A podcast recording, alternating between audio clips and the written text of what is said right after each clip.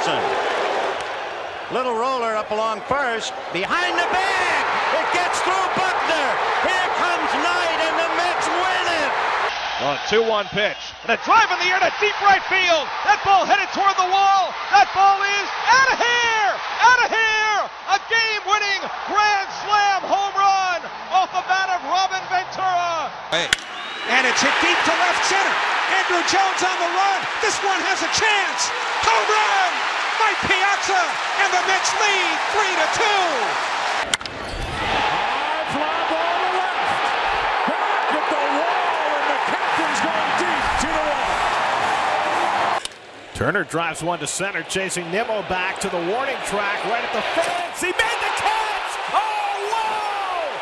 The catch of the year for Brandon Nimmo! He took a home run away from Justin Turner! Wow. Ladies and gentlemen, may I have your attention, please? The show starts in 10, 9, 8, 7,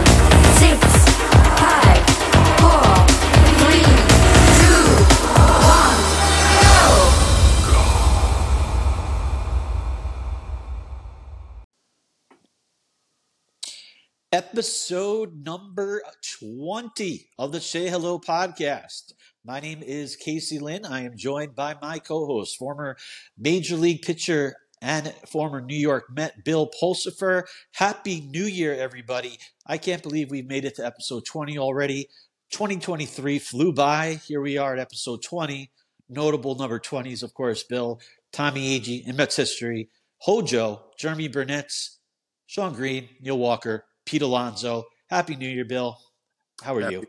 I'm great, Casey. Happy New Year. Looks beautiful there down in Florida right now. Yeah, uh, we'll see how the uh, the sun cooperates as we uh, record this bad boy. right on. Um, I want to take a short moment to say that this podcast is brought to you by roots-recordings.com. And of course, a special shout out to our great producer, Steve White. Check out his podcast, A Cold Hard Pop, uh, as well. Totally recommend it. Uh, we are Say Hello Media on uh, YouTube, and you can follow us at Say Hello Podcast wherever you get your podcasts. Uh, obviously, you are either watching or listening if you see or hear us right now. So hit that subscribe button if you're on YouTube. Uh, and if you're listening on Apple or Spotify, Google, wherever you get it, uh, go on over to YouTube and subscribe as well. Follow us wherever you, you are. Um, glad to be here, Bill. Um, it is a new year. Doesn't really mean much in terms of what's going on in Metsville. Um, but uh, it, there's there's a lot of stuff always going on. I mean, there's 195 free agents still available. Let, let's start with this. I know I didn't want to bring up Yamamoto again after oh episode, and I'm not. It's just one, you know, it's a prelude to wh- where we're going. Right on. Right on. He got the highest pitching contract in MLB history 12 years, 325 million. My point is that that opened up the market for pitchers, and pitchers in this free agent class are getting paid up the ass. I mean, they are making money like it, I've never seen. Uh, since our last episode, who we spoke about, Lucas Giolito, uh, we, we thought maybe the Mets would pivot to him. He signed with the Red Sox in the last seven days.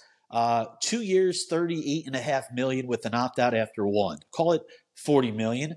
20 million a year, Bill, for a guy who led the league in home runs allowed and had a 7 ERA in his last two months.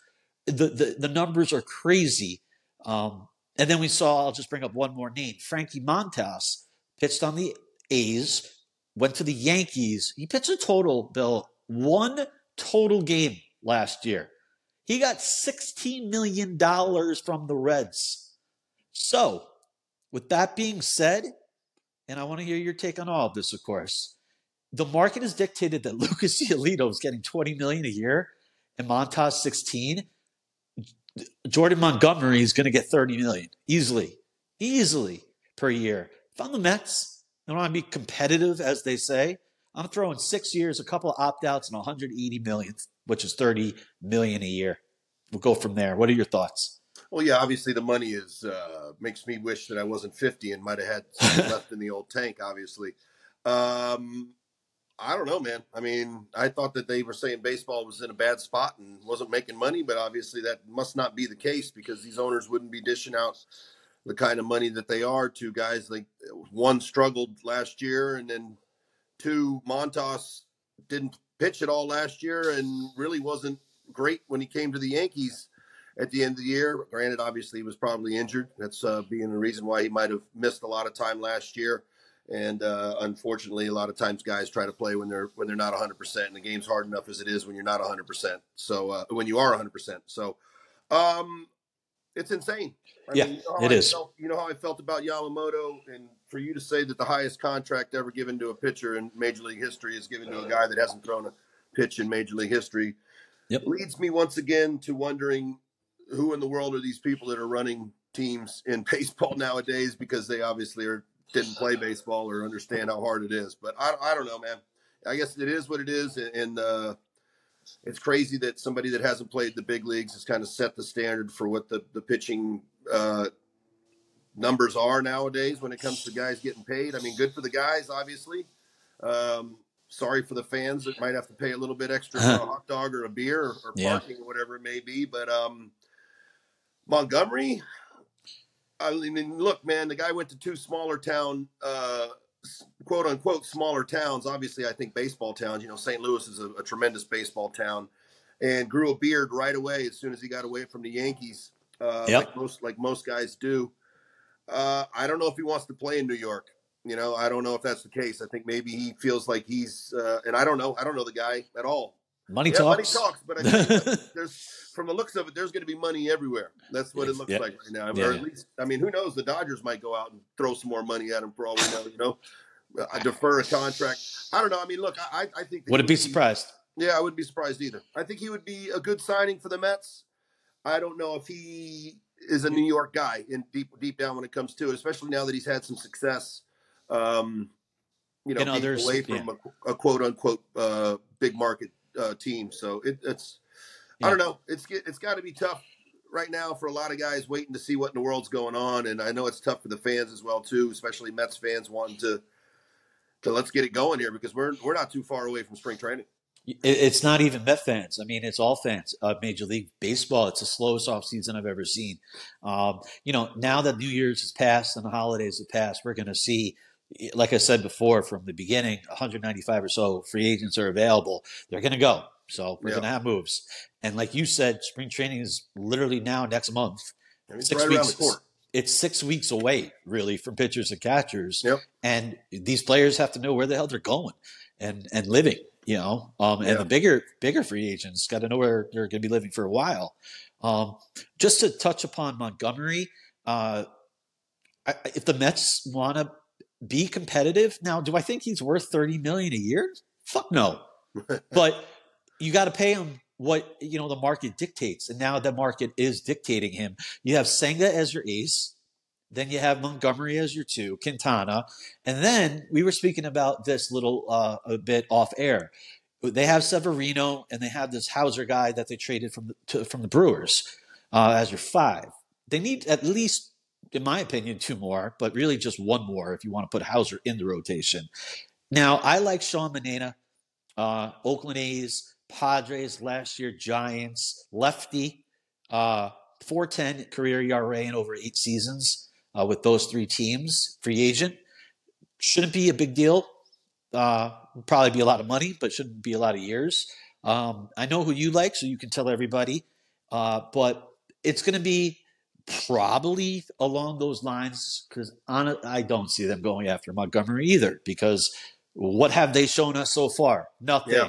Yeah. So I like Manaea, um, but I know who you like. So tell us all about him. Yeah, well, um, similar similar to Manaea in a, in a way. Obviously, uh, left-handed, another left-handed pitcher. Uh, one thing I think Manaea may have going for him that my guy doesn't is he's a little he's a, my guy's a little bit older. Um, also, also coming off of a little bit of an injury, didn't pitch a whole lot last year, but has a, a great track record. And if you look at his uh, career ERA, uh, he's he's well under Manaea actually uh, in the three in the three range. ERA Uh, title helps. yeah, that does too. Uh, and Hyunjin Ryu. There he is. Um, I've been watching him pitch for years and enjoy watching him pitch. Uh, he's been, he was very good for the Dodgers. He was very good for the for the Blue Jays. He's ran into a little bit of injury. Hopefully, bouncing back from that. But um, for me, Manaea, I you know I've kind of seen him the last few years, and I think Funky, funky lefty. he is. Uh, I what I've seen from him over the last few years is kind of a lack, uh, a loss of flexibility a little bit, and with that, it looks like, and he's also kind of gotten a little bit bigger, which we all do as we get older. But um, I feel like his stuff three, four years ago, you know, he was throwing in the 93, 94, 95 mile an hour range. When I saw him pitching last year at the end of the year, he was uh, a little dipping down into the 91, two mile an hour range and was actually put in the bullpen at, at one point. Yes, la- I think it was last year he was. Yeah. So uh, look, man, that yeah. doesn't mean the guys can't bounce back in that. And he has been a good pitcher, and he has had does have playoff um, playoff experience. You know, um, I just like uh, Hyunjin Ryu. I hate to say his name incorrectly. Just say Um, Ryu. It's easier. Ryu, Yeah. yeah, it is easier. Um, I like him. I like him Okay. a lot. Uh, I think experience goes a long way. Obviously, he had a long career prior to coming to the United States, and now he's played. You know, this will be his 11th season coming into into this year. Now, I, I, listen. There's a lot of other free agents out there. I say Manaea, you say Ryu. My only thing, listen, Manaea is nothing special. I mean, uh, the the market here is what it is, so these names are out there. Next year, Clevinger, Clevinger's a decent Cle- right-handed arm. You know, Yep, Clevinger's out there, but these guys are just average at best. Um, that the market is that's why it's crazy. These these pitchers are getting insane amounts of money, and they're not. They're three, four, fives.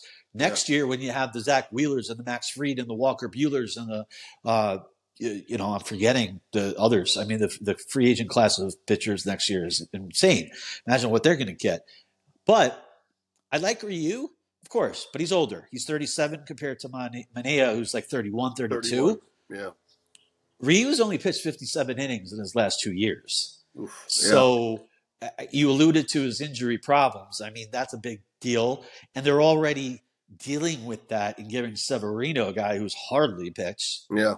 that $13 million. I've got I've got an interesting one, and I don't think it would ever happen, but I think it would be kind of cool because God does kind of have a link in a way, and that would be uh, Clayton Kershaw on a one-year deal, you know, and bring him. I don't know about that. Yeah. I- look, at this point, man, you got to sign somebody. Give me somebody. Do something. You know what I'm saying? They've done nothing. They've done nothing. The big, the best signing this winter has been a bench coach. Yeah, John Gibbons for the win. we win. do something here. We I to start know, filling roster spots. Listen, you're not the only one who's getting antsy. Um, John Gibbons would be probably the, the big move so far, but Clayton Kershaw, he's going to get his. He's hurt. He's out till July. He's older. He's not the same Hall of Fame pitcher that he was. He's No. going to get his one year contract with the Dodgers. You know, Yeah, yeah. Well, That- like you said, there's going to be a bunch of fours and fives out there being overpaid. there already are. Giolito, uh, Frankie Montas. I mean, it, I, when I saw 16 million for Montas, I, what? you know, yeah, like I'm, I'm, you pitch one away. game. I'm blown away by Giolito as well, just because of I kind of followed him a little bit because when I first ever saw him throw, I was like, "What in the world is that arm action?" Right. And then I was like, "How in the world is it coming out at 99 miles an hour?" And I'll be damned. Within three years, it was coming out at 92 miles an hour, which wasn't a surprise to me. So Right. uh, I don't know. Again, the people that are looking at this, uh, I don't know. Uh, Well, he got signed- They didn't play long enough to realize what they're looking at, obviously, because uh, that's not a that's not a, a, a what is it? How many thirty million dollars? What do you get? Twenty? Yeah, Yeah, with the first year opt out after this year. So I don't know if that's a twenty million dollar a year pitcher. he's not. He's not. That's what I'm I saying. mean, obviously so, he is, but he shouldn't. well, right, exactly. Put it that way, you're 100 percent correct. Right. But so that was my point. If Giolito's getting 20 million. What what's Blake Snell and and Montgomery getting? They're getting well Blake- above that. Blake Snell's got to be licking his chops. Oh God, yeah, and Montgomery too. Yeah. You know, and I, I mean, I, I like you know those two Cy Young awards are going to get me a little bit more money than uh than uh Montgomery having a couple of great second halves. You know, Of course, Uh, we'll- yeah. We'll see. Listen, I mean, if we go with the hypothetical notion of Senga, Montgomery, Quintana, and then pick your poison of Manaea or Ryu, and then Severino Houser as your five, and then throw in Lucchesi, I'm throw in Megill. Lucchesi a shot. I like. I, I want to give that guy a shot, man. I like the way he Yeah. competes. Uh, he proved that he belongs in the big leagues again at the end of the year last year. You know, I, I'd like to see Yeah, that he was good. a shot. Well, the, I wouldn't mind Lucchesi, but the problem is you can't really hide him in this rotation as if you got a big time couple pitchers who, you know, every year the Mets have had a Degrom or a Scherzer, Verlander. So you know you can get away with Lucchesi or something. Now these guys are more prominent. So I'm all about Lucchesi, as Yeah. we we talked about it throughout last year. I, I love Yep. the kid. Yep. Um, we'll see what happens. The the the, the money's insane. The the pitchers aren't that good out there uh, just for a couple. Um, there's and they only have to go five innings. I guess, right? And Crazy. The Mets still need to shore up their bullpen. Yeah. They have, uh, you know, uh, they need at least two more bullpen guys to bridge the gap from who they have now of Raley, Drew Smith, who sucks, in my opinion. He used to be good, and we all know last year way step backwards. To Edwin Diaz, who's going to be back, and we're going to hear Timmy trumpet in their narco and the trumpets. Hopefully. Hopefully, you know everything went well in re- Hopefully it's not coming out in the in the eighth inning to try to Right. Well, keep the score at a certain yeah. you know. I just want a competitive year, and I'm trying to be optimistic. Oh, I could be, you know, how about this? We all wanted, or most of my fans wanted, David Stearns because he's what we've heard a smart guy. You know, his background, his success, if you will, in Milwaukee, and Steve Cohen was all about him. I'm not going to get on David Stearns right now because the offseason's not over. And it's really not his call of what Steve Cohen's plan is. He's got 70 million in dead money, you know, pay, Yeah. paying. But I take Justin Verlander and his money this year. right, well, you know, that that we talked about that. I would Yeah, love but it too. apparently he wasn't uh, making a lot of friends in the clubhouse from some rumors, you know. So Yeah. you know. Um, I just want a competitive year. 12 teams make the playoffs, six in each league. 84 wins to 86 will get you as that sixth seed. And it- give me give me a, a year where the Mets don't have to trade at the deadline, you know, again. So this is me why I say Montgomery, you know, even though I don't think the Mets are going down that path. Yeah. No, I, So- I I totally feel you with that. I just don't know if, and I think we might have even said it last week that they're not going, to you know, they're not going to go after him. And then we get a, you know, the guy Giolito signs who we, we possibly reluctantly saying, yeah, we'll give him a shot, and now here we are saying we're gonna, we want to get a guy that uh that we were saying they're not going to go after last week. So Well, uh, I mean, I, I was to that point. I was loyal to what I had said. I saw the Yeah. contract for Giolito, and I said, "F that. He's not worth that." I mean, I don't. I guess you can make the argument the AAV is not important. Louis uh, Luis Severino is getting 13 mil off of nothing.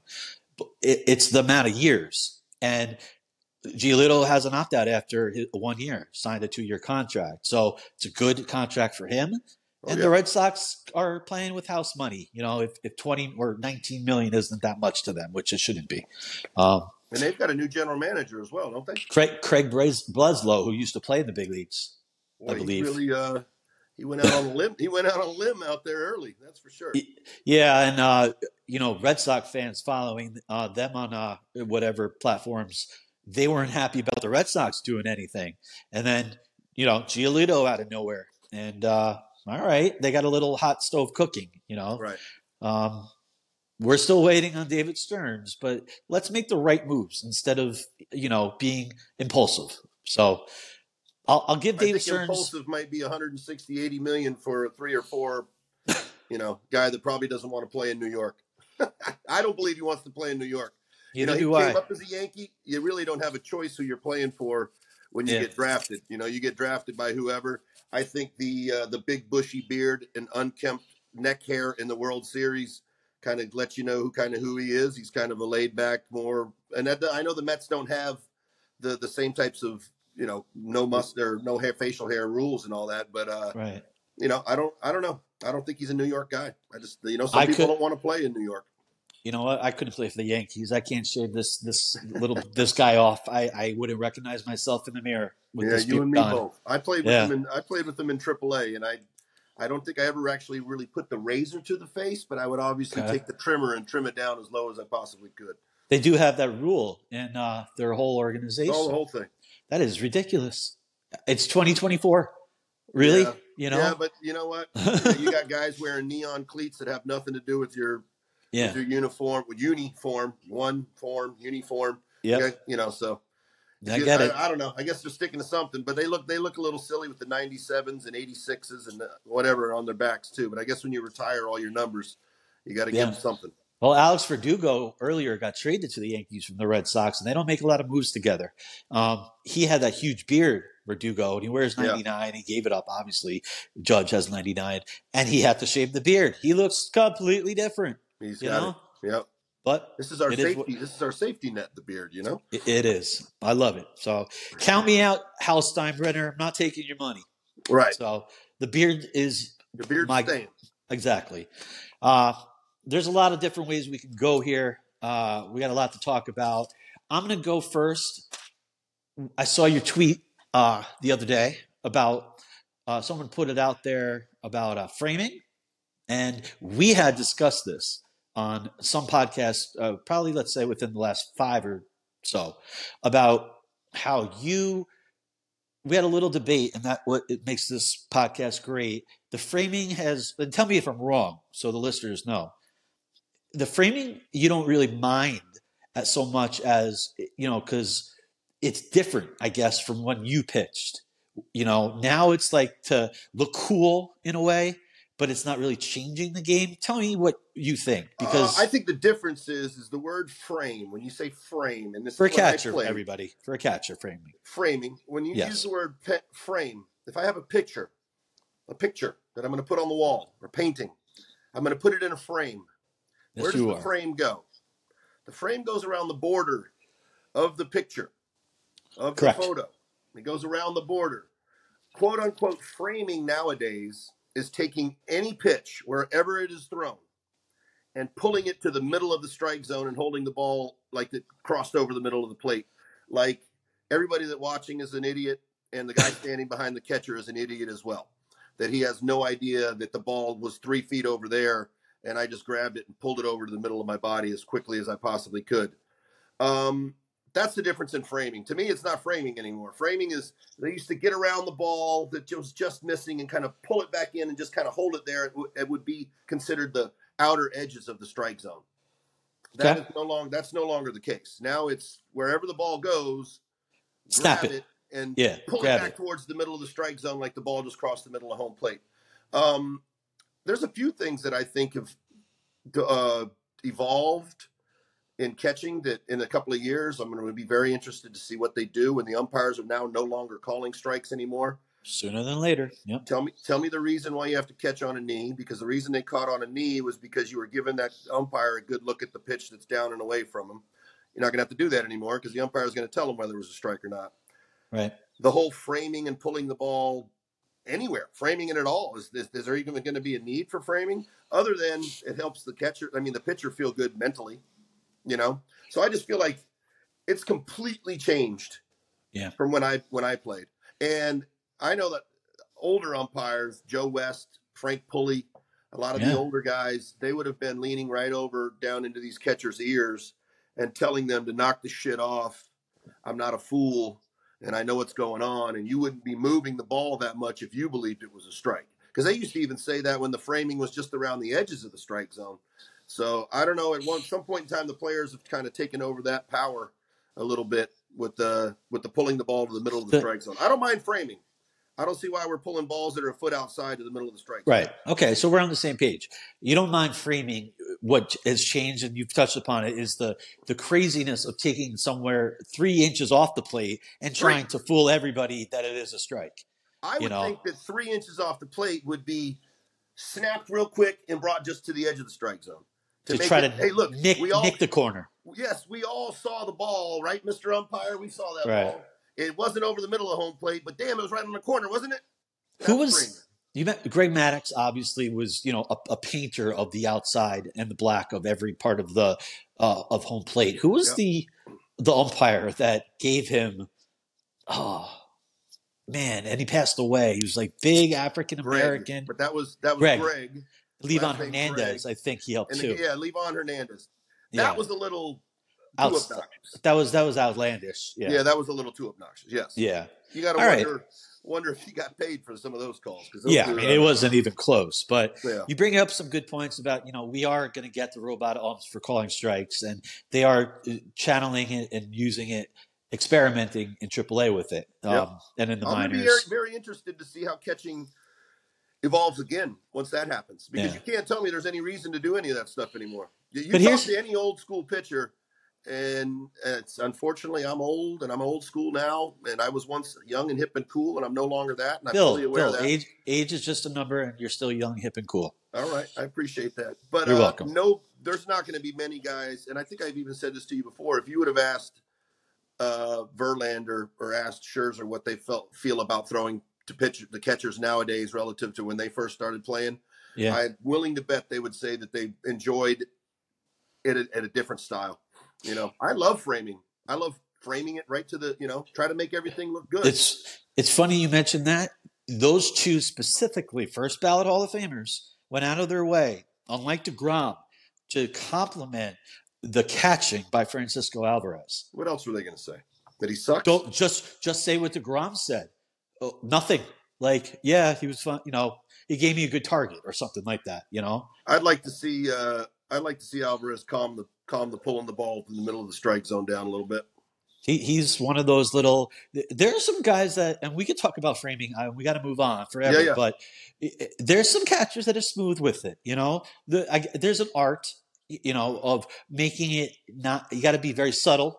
But if you've ever seen on X or Twitter on scorecards of for behind the home plate, where it's like an automatic strike zone that Yep. is capturing whether the ump got it right or wrong. Yep, yep. And if you ever get hundred percent, it's like whoa, Right. you know, and the, the umpires who suck, and these calls are legit, whether they're balls or strikes, and you have home plate, and you have whether you know it's a strike or a ball. You know, that's a good way of seeing if they're right or not. It, we don't see too many good ones these days. So the framing. It, it, it helps a little, maybe like you were saying, for confidence of a pitcher to make I, it. I definitely think it's a confidence thing. Seeing because visually, seeing what seeing something look good makes you feel good, which in turn makes helps you go ahead and make the next pitch and feel confident about the next pitch. You know, if Completely your catcher's agree. boxing the ball all over the place and you feel like, man, that was a close pitch and it looked like I missed by a foot, that hurts our confidence. You know, yeah, but I, I just think it's gotten to a little bit out of hand with the moving the ball a foot and a half, two feet. This I can understand on the on the edges, frame it on around the frame of the strike zone. I now like that. I love that. Yeah. I, I, again, we could talk about framing forever, but that's what makes baseball so great. You know, it, it- framing is such a little part right now, and has always been, of Always what makes. Uh, Absolutely. uh, it's such a large part, but it's such a subtle part, and that's what makes the intricacies of baseball so great. You know, um, I hate I hate to see the robot umpire coming, but I am intrigued to see how it changes catching again. I definitely am interested. we've gone through so many rule changes. Yeah, you know, Well, they're already kind of talking about speeding them up again, right? They're talking. They- They, have agreed they- to cut they- more time off the pitch clock. in this, right? 20, 20 seconds to eighteen now with a runner on base. Really, two seconds. I don't know why they don't just put the guy on first base and then just tell him go ahead and go to second. We'll just start playing again. exactly. Eliminate double plays. Double plays are no longer allowed. Yeah. Right. Uh, It's offense. why not? Why not? I mean, we what we didn't know when the automatic there was no more intentional walks of the catcher standing up, going like that, stepping out of the box, catching the ball four times. Right. God forbid that takes 35 seconds. Now it's the manager puts up four fingers and you go to first. Right. Little did we know when that started there was going to be 8,000 more rule changes to speed Yeah. up the game.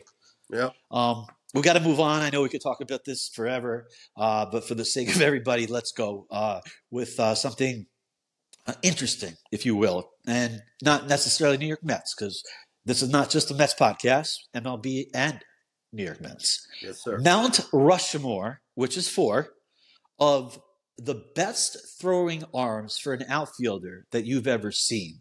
Saw this on Twitter X, and I liked it. I was I started to think, you know, and I had to start thinking about older players, current. Um, I have my four. Uh, I, I don't know if you have your four. I do.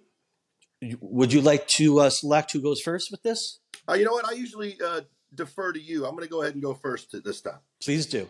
All right. Uh, I think that any list of outfield arms would be incomplete if you're going to do a Mount Rushmore without having uh, the great number 21, Roberto Clemente, uh, on the top of the list. You know, Couldn't I'm- agree I- more. Obviously, I'm probably just a little too young. I mean, what did he? He passed away in '73, I believe. I was born in '73. New Year's Eve, fun, yeah, Yeah, so I didn't get to see him play, but or New Year's um, Day, one of those, yeah. obviously watched all. You know, I grew up watching the, the old old World Series highlights, and I, I was, you know, I was a Yeah. baseball a baseball junkie growing up. So any list would be incomplete without Roberto Clemente leading it off. I'm going to go my other three with guys that were during my time when I played and that I got to see in person. Yeah. Uh, Ichiro, obviously a tremendous, tremendous arm, and you look 100%. at the, you know, you look at the and Clemente in a way too. You look at the size of him, not like a big, huge hulking man, but just an absolute cannon of an arm. Uh, probably one of the best that I ever saw in person uh, would be Vladimir Guerrero. You know, I seen Okay. him, and we can think back to the throw that he did. Who, I can't remember who he was who he threw out. I want to say it was Hundley.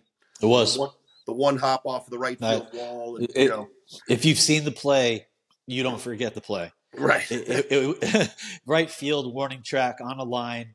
Hun- Hundley was Insane. thrown out when he was on the Expos. Vlad Guerrero. Yes, yes. And my last guy is not a name that gets brought up quite as often as some of the other names that are out there. And I think it's more because he didn't have as long of a career or as great of a career that people had kind of expected. And I played against him in the minor leagues and then was a teammate of his with the New York Mets. And that's Alex Ochoa. Oh, And Alex had an absolute freaking cannon. And I remember all the way back to the minor leagues when he was playing in Bowie, Maryland. And this is the first time we ever got to see him play in person. five tool, big prospect, Yeah, Alex Ochoa. and a super guy too, just one of the nicest guys you could ever meet in your life. And the first time we ever played, they were opening the new stadium in Bowie, Maryland, and our whole team stayed out in the dugout to watch infield, outfield because that was, that was still a time where that was a thing, and guys took infield and outfield, and we all wanted to see Alex throw. And I remember a specific throw in infield and outfield where I guess this was a thing he did. He would have the catcher get down behind home plate, Uh huh. and then his last throw would be throwing the ball to the catcher down like he was catching. And he didn't have to frame this one because it was right over the middle anyway. And uh, I'll never forget that. And then obviously I got to see him play as, in person, uh, you know, in the major leagues. And Alex had an absolute cannon as well. Those are That's my four. okay. Um, before I get to my four, uh, Alex Ochoa. That's I was not expecting that name. That's Uh, why I threw that one out there. Yeah, I I love it because that was my era of growing up. So I, I remember watching him. I remember he came up as a huge top prospect and five tool player. Obviously, his arm being one of the five tools. Um, and uh, he didn't pan out to be that guy. I got to see him hit for. I got to see him hit for the cycle in the big leagues, which was pretty cool. He hit for the cycle. He never panned out for the Mets, but he won a Yeah. World Series ring on the roster with the uh, Anaheim Angels back in 2001. Wow. So he has, uh, not 2001. Two, I'm sorry, Three. that was the Diamondbacks. 2002. Two, Um, two, three. yeah. Yes. Yes. Three was the Marlins. Yeah, Um, I was going to say two into three wintertime because I remember I was in Venezuela playing that year, and uh, K Rod came down and pitched Uh-huh. after the after the World Series because you know, like we talked about in the past, the guys kind of, you know, once they get it to the get to the big leagues, they kind of will go play in their winter league where they grew up to kind of. They're still doing it now. Yeah. Oh yeah, There's, yeah. Um, absolutely. yeah. So, uh, yeah, he won a ring. I, I believe he went overseas to play and did pretty well over there. Yep. Can't tell you what country, but uh, yeah, he had a good baseball career all in all. Uh, it's going to kill me, and I, I I can't look it up this second. But uh, I forget who he got traded for after you know his time was up with the Mets. I want to was it Jay Payton? Something with Jay No, Payton. Jay came up as a Met. No, I know. I- I'm saying Orioles and and something about because No, there, there's some. I could be wrong. There's Jay was like there in 2000. So was Alex because they were on the same team. We were they were there in 2000. I don't- Alex was there in 2000. no. Alex was not a Met in 2000. He No wasn't? way. He was No, already no. gone? It, it was. Yeah, he was gone. Yeah. Um, right. obviously, Jay Payton was on the Mets in 2000 because I mean, you know, that home run in Game Two of the World Series. You know, I Yep. remember it well against, against Rivera. But uh, Jay unfortunately didn't have a great arm, but Jay had a bunch of Tommy John surgeries. I swear, poor guy. I think he had three of them. It turned out to be. Jay was one of those. Jay Payton, another uh, top prospect that had it all. But like you said, Go injuries derailed him. Hey, hey, hey! I know who I'm talking to over here. So, uh, all right. So, real quick, because um, I'm looking at uh, the clock here, and uh, Yeah, yeah. we're starting off 2024 like we did 2023. Uh, my four, three of the four, I actually agree with you, which is crazy. Ichiro in my Mount Rushmore of top arms for outfielders as we got off subject. Ichiro for sure. Vlad Guerrero for sure. and We talked about that play. And if you've not seen the play, just type in Vlad Guerrero uh, throwing on YouTube Yeah, it'll be for, there. my, for my for the listeners and everyone watching. Um, it, that throw will make you uh, agree with Bill and I. And then I also agree with you on Clemente. You have to put him on your list. Um, I never saw him play live, obviously, but I've seen the clips. Junkie like you. Um, you say Ochoa, and I've seen Ochoa's arm. Can't disagree. I did that as a as a friendly gesture as well, and I like a it. little little different. I'm gonna. I, I agree. I mean, I wouldn't put him on my Mount Rushmore, but hell of an arm. I'm gonna say because I've seen it live. So again, I'm a little biased, just like you saw Ochoa live. Live, I saw Yoenis uh, Yoenis Cespedes throw out a guy kind of like Vlad did from left field. I don't like his arm was just a cannon. Um, I saw it on all the teams that he played for.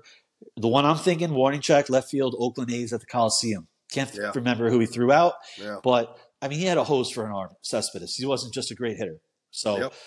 Uh, three of our four are Hall of Famers that we agree on. I'll throw And one then- more in there as an honorable mention. Who would have been my fourth, and that would be Bo Jackson. Yes, Bo Jackson would- had a serious cannon as well. Bo Jackson would probably make most people's Mount Rushmore actually, because if you if you see his arm, you would be like, hell yeah. Um, And I know Dave Parker had a hell of an arm too, but again, I was probably a little bit too young to be able I- to see him play much. I'll be Uh, honest. I'll be honest with you, Bill. I really thought you were going to say Andre Dawson. Oh, that's a good one too. There's so I know. good ones.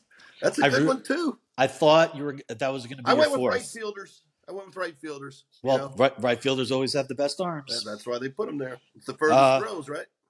Every single one uh, except Cespedes, for at least for me, is a right fielder. So yeah. Yep. Um, we got to move on. That was fun. Um, let's have some more fun, shall we? We shall. Before we get to the mailbag, we're going to go with one little fun segment here. Um, you and I are going to name, and the listeners can play along as well and disagree with us and have their own list. The top three fictional baseball characters ever in a TV show or movie. You know what? Um, I, I meant to write these down and I totally forgot, but I'm going to do off the cuff, and I know I can do it. I'll go first. I'll give you time. Go ahead.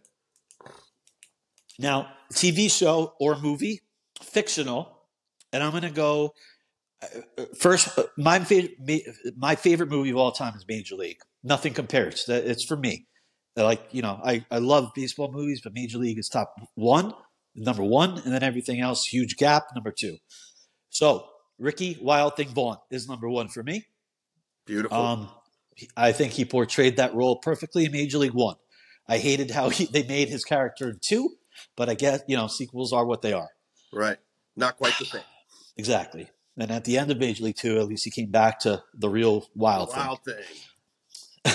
Number two, man, I went back and forth with this. I got to go Henry Rowengartner from Rookie of the Year, and it's such a big drop off Major League and you know and uh, Charlie Sheen and and all and Wild Thing Vaughn. But Henry Ro- Rowengartner in the movie, he played that character so well as a 13 year old, Yeah. and you know it, it was such a stupid movie because it's so non believable about you know his breaking his arm and all that and then throwing 100 and he had Gary Busey as Chet whatever you know the the Rocket Man I think they called him Yeah. you know the older pitcher who was great and then lost it but I think he just played that movie unbelievably well um, and uh, so he would be two number three for me I have a tie I, I couldn't come up with who's better Okay. um, the great Hambino from The Sandlot, the catcher, the the big guy with the red hair, S'mores. You know, you're killing me, small. you- You're killing me, Smalls. yeah. Yeah, play ball. You know, and then he That's puts down the, the, the catcher's mask. Absolutely. Um, I, I believe Ham Porter was his name, um, the great Hambino. Uh, in real life, I think he went on to wrestling for a little bit, and I, I looked up. He's now famous for like stupid TikTok dancing videos or something. I don't. I had no clue. That's a shame. But yeah, I, I never saw that path going, you know, happening.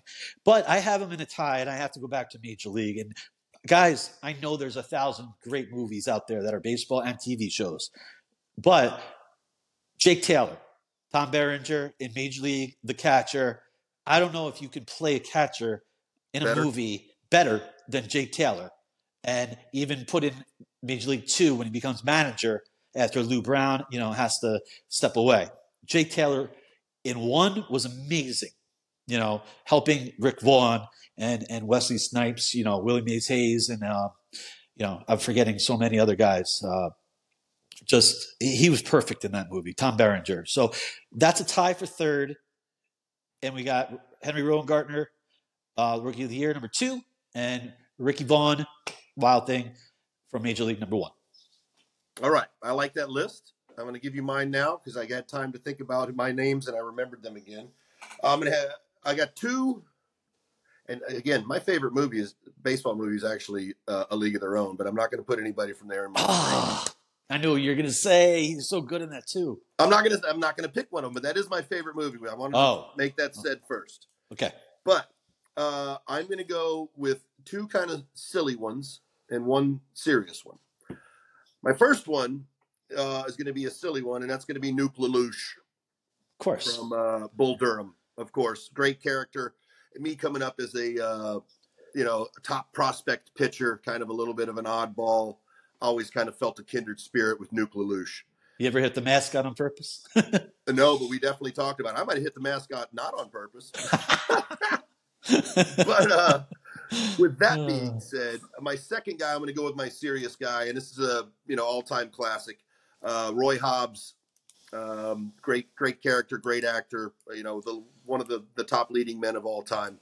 Uh, and my last one, I'm going to go not with the movie, but I'm going to go with a uh, a series, and that's Kenny motherfucking Powers. I knew that was gonna be on the list. Yep. Yeah, you know, I feel like sometimes part of that, and obviously everything's a little exaggerated, but I could name uh, as myself and a couple other guys that I might have played with as some of the inspiration for uh, for Kenny Powers and his uh, his antics. You know, I've I've found him very uh, entertaining to say the least. Great show, and and he played that character amazingly. Perfectly, yep.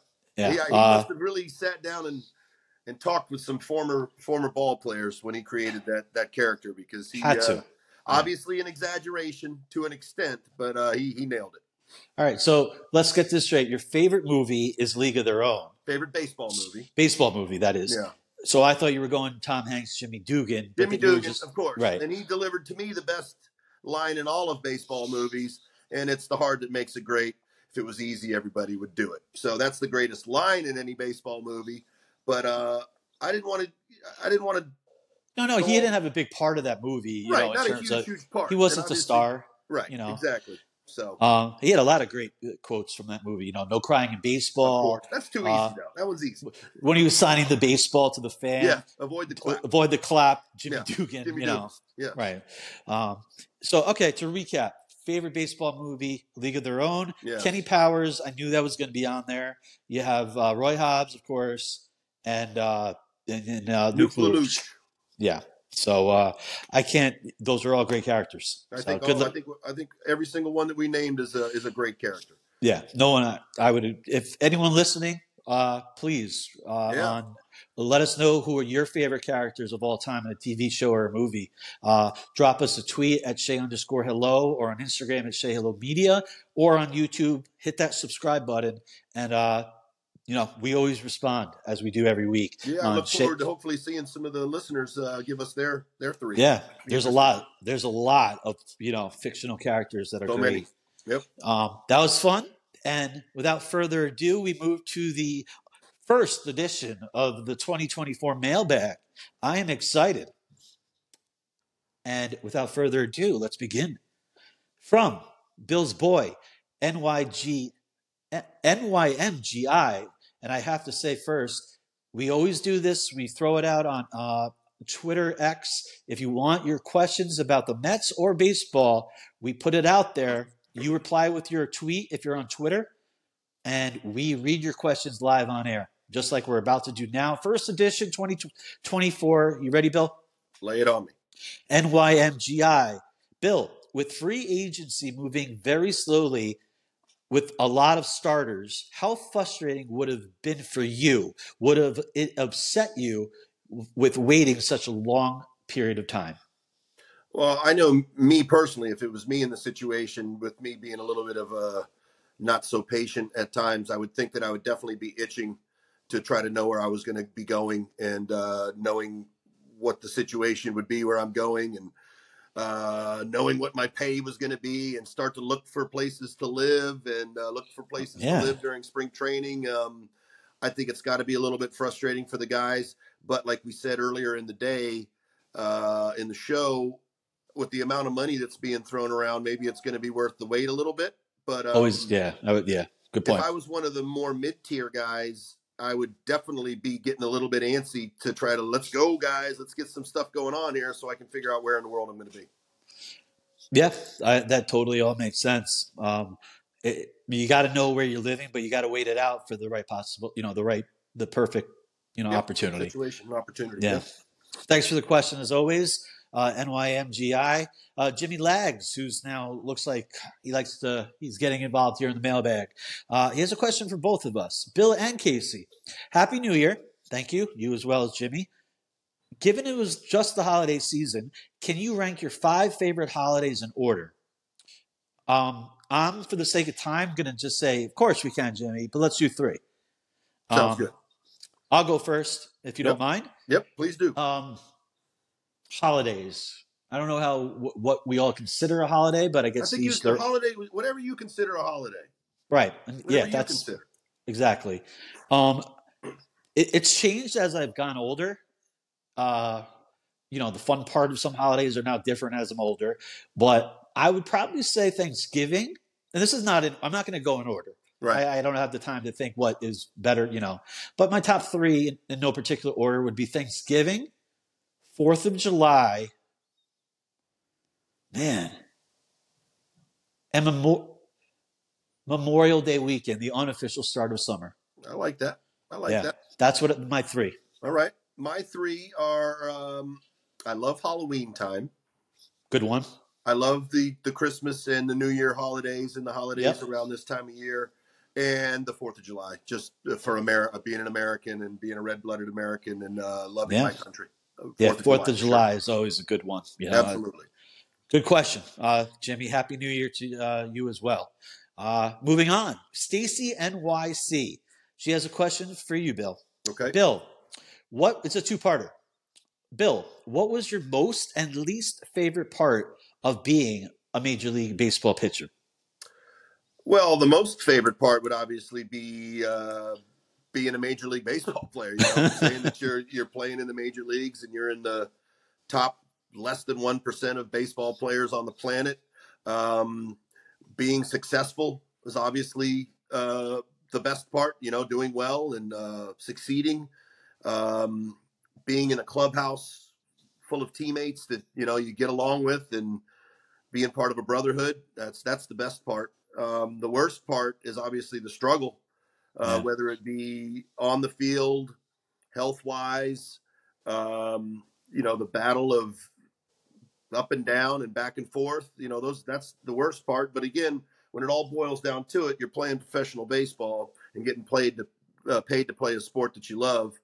So it's not all that bad. There's a lot worse things that could be going on in your life, but um, it definitely has its downside, and that would be when you're struggling or when you're injured, you know. But um, I think that the good uh, outweighs the bad and outweighed the bad, or I wouldn't have played till I was 37, even though it wasn't in the major leagues. But um, Right. definitely love the camaraderie, and then just the saying that you're playing Major League Baseball and you're, you know, top top shelf on, on the planet is it's pretty cool. Yeah, I mean, you were a professional ball player for what, 17, 18 years? Well, 19, 19? 20, but Right. whatever. And then I coached for a year too, but Yeah. I mean, if you don't, time. from that- 17 to 37. that, that, that's a hell of a long time. So you It's must a- have, you know, I had a good run. loved it. I Yeah. had a good run. Yep. Good question, Stacy. Thank you so much Thank you. uh, for that question. Uh, we have a question from Jeff Cohen, who is uh, always part of the mailbag here. our loyals. These are our loyals. He's got a question for you and for me. Um, we'll start with the question to you, uh, Bill. Is there any ballpark you enjoy playing in the most? And uh was there a ballpark that you did not enjoy playing in? Uh, obviously, Shea first. Shea first off, just because of the yeah. my fandom as a kid, and then uh, being able to play there. Uh, it wasn't the most beautiful park in the world. I always say it was the most darkest, gloomiest, beautiful place on the planet. You know, and I loved it. It was Uh, art. It was a dump, but it was our dump. It was. I loved it. I, I loved Yep. it, and I couldn't wait to be there. And I was so happy to ever be there. Um, I always said this too, and I know it's changed because the times have changed and a lot more money's been put into it. When I played with Boston, uh, the time that you got to the yard to the time you went out to the for batting practice, the place uh, that that it stunk because the clubhouse stunk. It wasn't Right. a big league clubhouse. It was, you know, just the old locker room. It was gross. Batting practice was awesome. And then you'd go back in after batting practice and it would stink for an hour and a half because you're Wow, I never knew that. Okay. but uh, once again, stink is relative. You're in a you're in a major league clubhouse about to go out and play a major league baseball game. Right. I get but it. then from seven o'clock to 10, 10 whatever, when the game finished, it was one of the almost awesome places on the planet. And I got to, I was there, uh, you know, in 2001 and the team was good and the place was packed every night. And um, it was a really a great, um just an awesome atmosphere. Yeah, Fenway. Place that I did not like. I did not enjoy playing at Wrigley Field, and I had, Hmm. uh, you know, I had one of my worst games ever there. But the, you know, Philly fans get, you know, bad rap, and uh, New York fans get a bad rap. Chicago Cubs fans are brutal. Really? I don't. I don't like the stadium. I did not like the clubhouse. I'm sure it's different now. I know the dugouts are different now, but the dugouts I couldn't barely even stand up in because obviously in the late 1800s, early 1900s, everybody was much shorter. And I know they've changed things now, but I did. I, I loved Chicago. I did not like Wrigley Field. Okay. Wow. Okay. A uh, lot to unpack there. That was a really good answer. Thank uh, you. I I love as a fan Wrigley Field. I mean, it's completely different as a fan. Um, but uh, I could see how you know maybe a player doesn't like it. It's so compact. Well, my I had my also my wife got a hard time from fans while she was there one time one one time too. It's just not my thing. Yeah. Not my thing, Okay. man. yeah. Love All right. Chicago. You could have Wrigley Field. Yeah. Field. Yeah. okay. Uh, great question, Jeff. Even better. No offense, Jeff. Uh, answer, I think. A lot to unpack there. Uh, but he has a question for me, and I'm going to answer it very quickly because we're going to move on uh, Yep. to, we'll go to one more question after this. Uh, Casey, based on uh, what we've seen with pitchers now getting a lot of money, see Giolito, Senga has an opt out after 2025. Should the Mets start renegotiating with him now and give him real time market value now before it's too late? I thought that was a great question too. But It is. And I thought about it. And um, they should, obviously. Will they? No, because Senga's going to laugh in their face. Things can change after this year if he has a terrible year. Um, but, like, let's put it this way the Mets don't have a pitcher sign after they have one pitcher signed after this year guaranteed that's Senga. And if he opts out after 25, which is not long from now, because we all know it goes fast, the Mets have nobody. So Senga is your linchpin at least. You know, he's 30 years old. Five year deal, he got 75 million, but he got an opt out after his third year. Mets, of course, should try to, you know, just tear up that contract and give him a new one. But it's only his rookie year that he's pitched in. So Senga's going to laugh in your face, second in the rookie of the year voting, and easily could have won it. Um, let's see how 24 goes this year. And then I think the Mets, with all money gone off the books, you know, and knowing that Senga, if he has another great year, uh, is worth another contract because we all know money now is more valuable than you know money down the road. Yep. Uh, you know, deferred money is not the same without interest and all that crap. So uh, that's a great question. What do you think about it? I think I uh, I think you nailed it. I think that's a great question, and I think you gave a great answer that makes a lot of sense. Perfect. I love it. I love being right, or at least having you agree with Hey, me. I agree with you. I agree. Yeah. Last question. Theo A. Um, he has a question. We both could answer it. Uh, I did a lot of research actually on this Okay. um, because it, it's a really good question. So I'll give props to Theo on this one. He wants to know the best single season ever in Mets history for obviously for a pitcher, it's not good in 1985. I mean, you can't beat that. So let's go offensively. Um, he goes, what is the best single season in Mets history, a la David Wright 2007, for example? Um, I did some research on this. I'm going to go as fast as I can because I can't just answer this in one line. Okay. I have three seasons that I narrowed it down to Okay. of the best all-time Met season for an offensive player in history. Now, David Wright is one of them in 2007. Um, he was fourth in the MVP balloting, which is complete bullshit, by the way. Uh, Jimmy Rollins won it, shouldn't have. Matt Holliday came in second. Prince Fielder with the Brewers came in third. Right that year, 325, he hit 30 home runs, 107 RBIs, 42 doubles, on base percentage of 390, all star. Um, I do think the end of the season collapse didn't help, as we all know what happened that year. Um, I, I believe he won the platinum uh, gold glove or the plat. Uh, yeah, for all Silver bat. that. Yeah, silver platinum or whatever. So, yeah, There's a platinum Um, glove, and then there's platinum silver, glove and silver, bat. slugger. Oh, he Yeah, definitely silver won silver slugger. Silver slugger. There yeah, go. yeah, silver slugger Get it for right, sure. guys. Yeah. um, the next one, Mike Piazza, 2000. I hope you, everyone listening is sitting down for this. You probably all witnessed it, but here are the numbers 136 games. He's a catcher, mind you. He hit 324, 38 home runs, 130, 13 RBIs. Power hitter, right? 58 walks and only 69 strikeouts for a power hitter. He slugged 614. Go 325, you said too, right? He hit 324, so call it 325.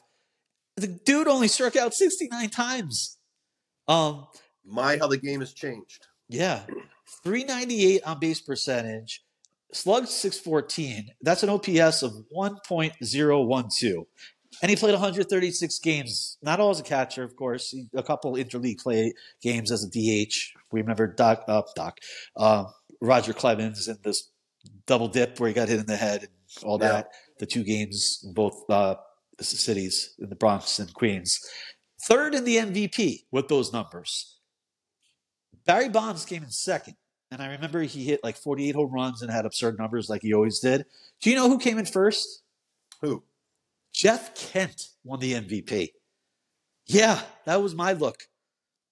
Crazy. I had to look at Jeff his Kent- numbers. uh, uh, me and Jeff Kent did not get along the No, best. I know. But I will say, I think he's borderline Hall of Famer, if not a Hall of Famer, when it comes down to it. Second baseman, man.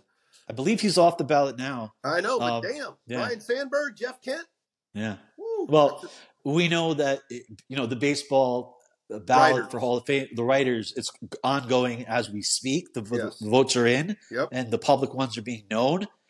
There's a lot of semantics and off the field shit that Oh, goes yeah. with it. The Absolutely. media, the writers, they didn't like Jeff Kent, just like Yeah. you didn't like Jeff Kent, and that's why you can make the case he's arguably the best second baseman somehow offensively ever. Yes. Most home runs. Argument can definitely be made. Yeah. Yeah. Uh, Um, so yeah, Mike Piazza that year was third in the MVP voting behind Bonds and Kent, which is even more boggling because Bonds and Kent, same team, Same team. Giants. Yeah. yeah. So- the dynamic duo, they didn't get along real well either. No, I don't think anyone got along with Jeff Kent. Yeah. Uh, he, uh, was, he was tough. third one, John Olerud, 1998. Okay. He hit 354, Mets record. No one's ever hit that high in history. 22 home runs, 93 RBIs, OBP 447, slugging 551, call it an on base uh, OPS of 1,000. 96 walks, 73 strikeouts, amazing defense, hitting 354. Tremendous. That is my three right there. I'm going to put you on the spot. Bernard Gilkey, ta- 19, Bernard Gilkey, 1996. I had that as my fourth. That's that would be my. Do you have the numbers? I, I in my head I do. Okay, good. 1996 was have the- numbers, but that would have been mine if I would have had. I love all those numbers. If just going off the top of my head, because I was in the dugout that year, and that was the year that uh, Hot Rod hit 41 home runs.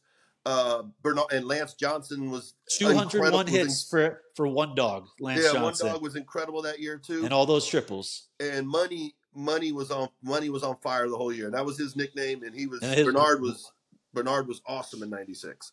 Bernard Gilkey had 42 doubles, I believe, that year, which at that time was a Mets record.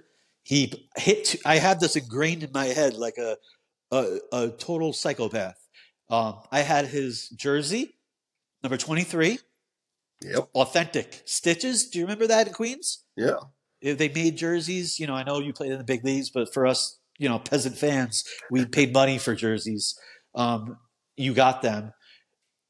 I had Bernard Gilkey's one of my first jerseys, 1996. What a year! The Mets sucked, but offensively, Lance Johnson, 201 hits, the triples, leadoff hitter. Todd Hundley has you hot rod, 41 home runs, Met record up to Piazza, and then uh, obviously Alonso.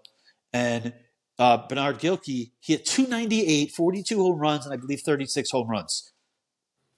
And 100, oh God, I want to get it all right. I want to say it's 116, but I'm not 100 percent sure. it- it's It it's an even be even more than number. It could be. It's an even number, and it's mid to upper 100s, like 112, 114, 16, around there. Yeah. But yeah, 1996, Bernard Gilkey, absolutely. Yep. Um, so that's yours. That's mine. I can't. I mean, I look, can't. I, I can't argue with the other three, but if I was going to pick one out, and it was again, I like to pick out some things that I was maybe around a little bit, and I was Yeah. around that year, and uh, Bernard was he was money. That- he was 19 money that year, well, he, that walkout song is one of the best. Money, money, money, Yeah. money. and then he got hit in the head by a fly ball because the UFOs were coming over. Men in and, uh, Black. I, I yeah, that movie he was in. I, I never liked that, but uh, no, I, not even because of Gilkey and what you just said. I just thought it was a shit movie. But It uh, wasn't great. right. Um, my pick is 2000 Mike Piazza with the numbers I just gave you. And Um, only 135 games, not 150 or 160. So Right. That's, that's those are impressive numbers. Super and, impressive. and just the, the lack of strikeouts and the Yeah, numbers uh, for a catcher. Yeah. So Yeah. I love your answer. I love my answer. And I love the question by Theo because a lot of hard work and research went into it. Um, so they got a good answer too. They got a good Yeah. long answer.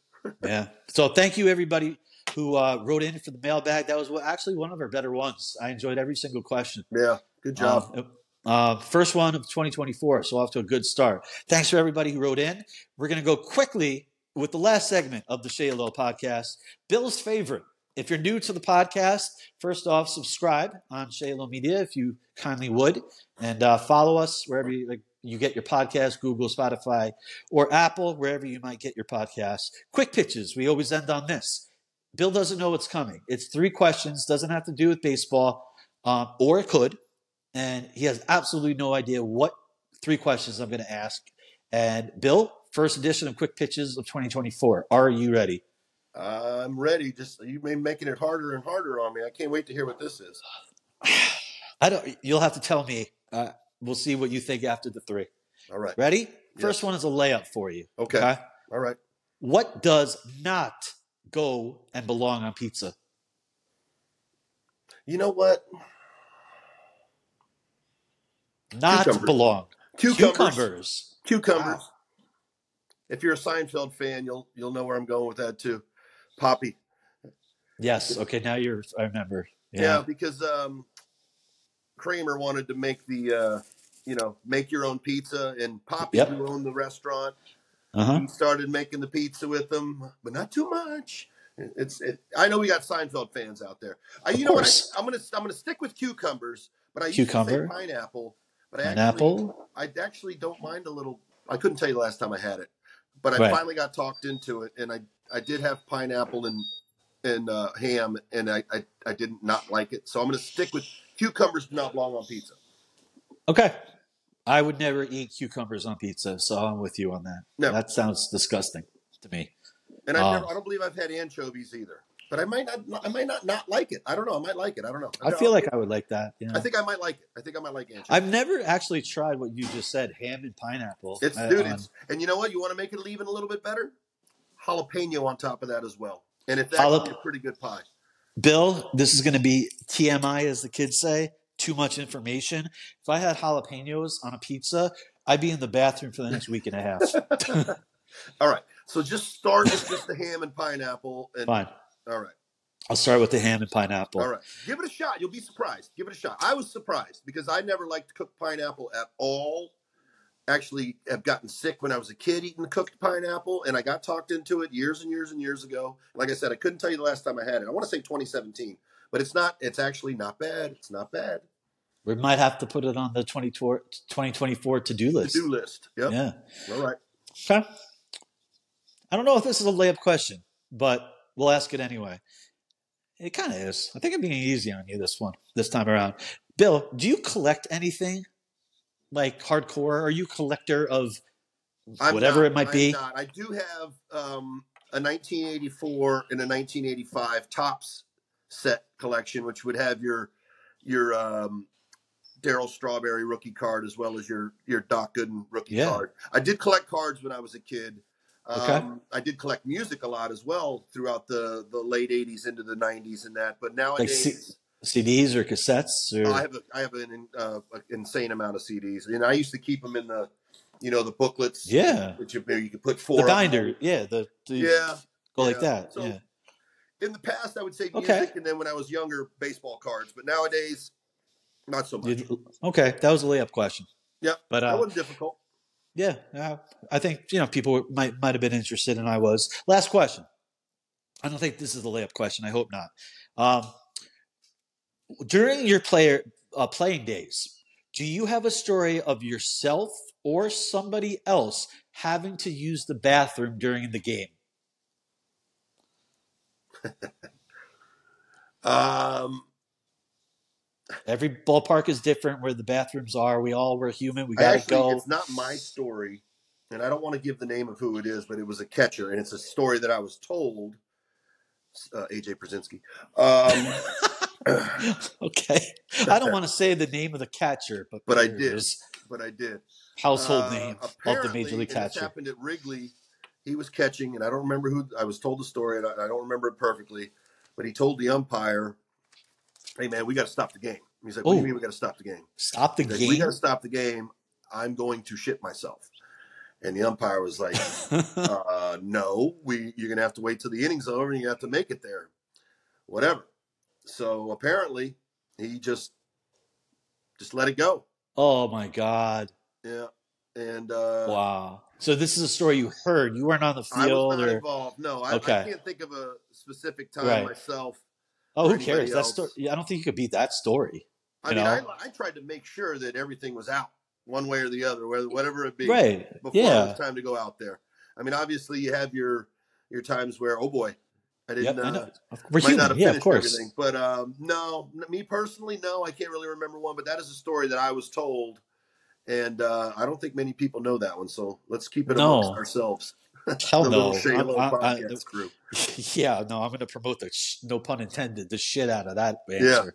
Right. Um, I might, Yeah, I might even tag them. No, I'm kidding, but uh, kind of. Um, yeah, no pun intended uh, with that. Uh, yeah, you can't get better than that. Uh, last thing, I always wondered this: umpires, Mhm. they don't get the opportunity to do what we just spoke about. You know, like the the guy in left field, the umpire or third base in between innings. I do. I, I have seen times where we'd have like a They little, run in? bit of a break in between innings. It might be a little bit longer, where a guy might have to run in. Maybe like know. on national TV, and you get like an extra minute or so. Yeah, you know. You Okay. get- and there's, I al- owe- there's always a bathroom, especially Right. nowadays. It wasn't so much, you know, like Shea didn't have it like that really. Where eh, there was maybe a little one, but you might not everyone wanted to go in there. But usually adjacent to the to the dugout itself, there'll be a restroom right in there. Right. So I just usually, always- if you get in that situation in the big leagues, usually you can make it to where you get into the dugout, and then you can make it to the the adjoining uh, the bathroom there to, to to handle your business. Yeah, I always just wonder about the umpires, really, like because you never hear They might peep. sneak away real quick, Yeah. you know. But I'm think I'm sure they feel the same way, you know. Especially the home plate umpire. I got all the gear on and all this. I got to make sure I And- get it. I right. handle, handle all my business before And- I get out there. in the middle, you know, on a hot day in the Midwest, you know, and when turf was more prevalent, Right. you know, and you're an umpire with all the gear. Oh my good Yeah. goodness! So it's not easy on those guys. No, no. Um, all right. Well, without that's going to wrap up the first edition of Quick Pitches. Um, that was fun. A couple layups, and then we talked about catchers shitting themselves. Yes. Perfect. The Shay Low podcast, everybody. So Can't beat it. no, um, that was uh, that was a fun one. Uh, I want to thank our producer Stephen White behind the scenes. Uh, Cold Hard Pop is his podcast. Check it out. Subscribe. This podcast has been brought to you by roots-recordings.com. And please subscribe if you're watching us on Shalo Media on YouTube or follow us wherever you get your podcast, Spotify, uh, Apple, Google, wherever. We're on all platforms. Bill, this was the first episode of 2024, number 20 overall. Uh, any last words before we uh, say goodbye uh, to the, the number 20 and the first one of 24? Again, thanks for everybody watching. Thanks for the questions. They've been great. They're getting uh, better and better each passing week. Not just from you, but also from uh, our loyal Yeah. listeners, which uh, we appreciate. And um, happy New Year again to everybody. Absolutely. Uh, I concur. Happy New Year to everybody. Um, thank you all who wrote in for the mailbag. Uh, Quick Pitches was awesome. I kind of want to try ham and pineapple now on pizza. Give it a I'm shot. not. I'm not going to do it probably, but when I do, we'll talk about it on, our, on one of the podcasts. Sounds good. With that being said, thanks everybody who listened in, watched us, whatever it might be. Have a great rest of your day. Please be safe, and that will do it for episode number 20 of the Shay Low podcast.